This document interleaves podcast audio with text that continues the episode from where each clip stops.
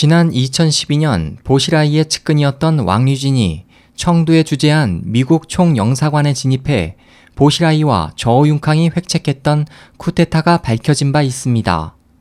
당내 권력 투쟁을 우려한 후진타오 당시 중국 주석은 중국 공산당 내에서 일어난 지도부와 군 지도부를 노린 암살 사건을 기록한 국가 기밀 문서를 일부 공개할 것을 결정했습니다. 공개된 자료에 따르면 마오쩌둥과 함께 개혁을 지도한 덩샤오핑을 대상으로 60년대부터 80년대 말까지 7번의 암살 미수 사건이 있었습니다. 1969년 10월 21일 덩샤오핑은 장시성 신젠현에 폐교된 보병학교로 이송되어 감금됐습니다.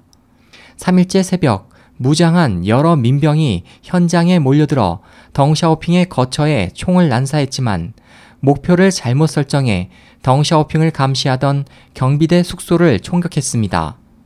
1973년 2월 20일 복직 결정에 따라 장시성에서 감금됐던 덩샤오핑을 베이징으로 데려오기 위해 중앙위원회 사무국이 구소련제 여객기 IL-14를 수배했습니다.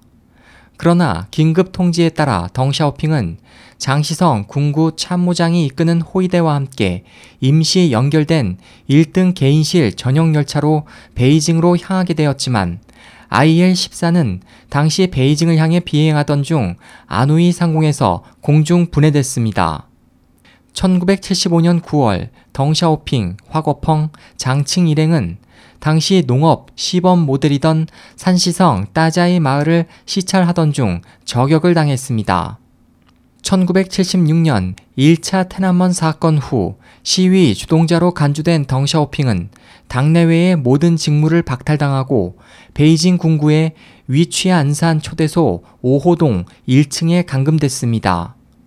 4월 어느 저녁 초대소 1층에서 화재가 발생했지만 사상 교육에 참석한 후 목욕탕에 간 덩샤오핑은 목숨을 구했습니다. 이 밖에 1976년에는 승차 예정이었던 외건 차량의 차축이 파열됐고 1980년에는 지난 군구회의에서 연설한 후 자리로 돌아가려던 덩샤오핑에게 총이 난사된 사건이 발생했습니다.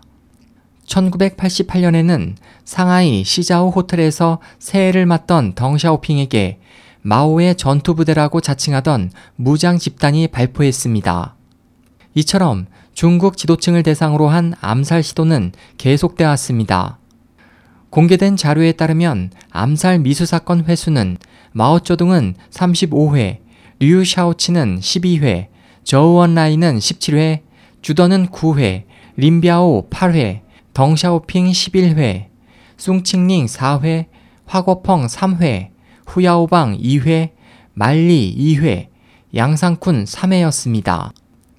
후진타오 전 중국 주석에 대해서도 2006년, 2007년, 2009년에 각각 황해와 상하이에서 적어도 3회 암살 미수 사건이 발생했는데 이를 획책한 인물은 장점인과 정칭홍일 것으로 추정되고 있습니다.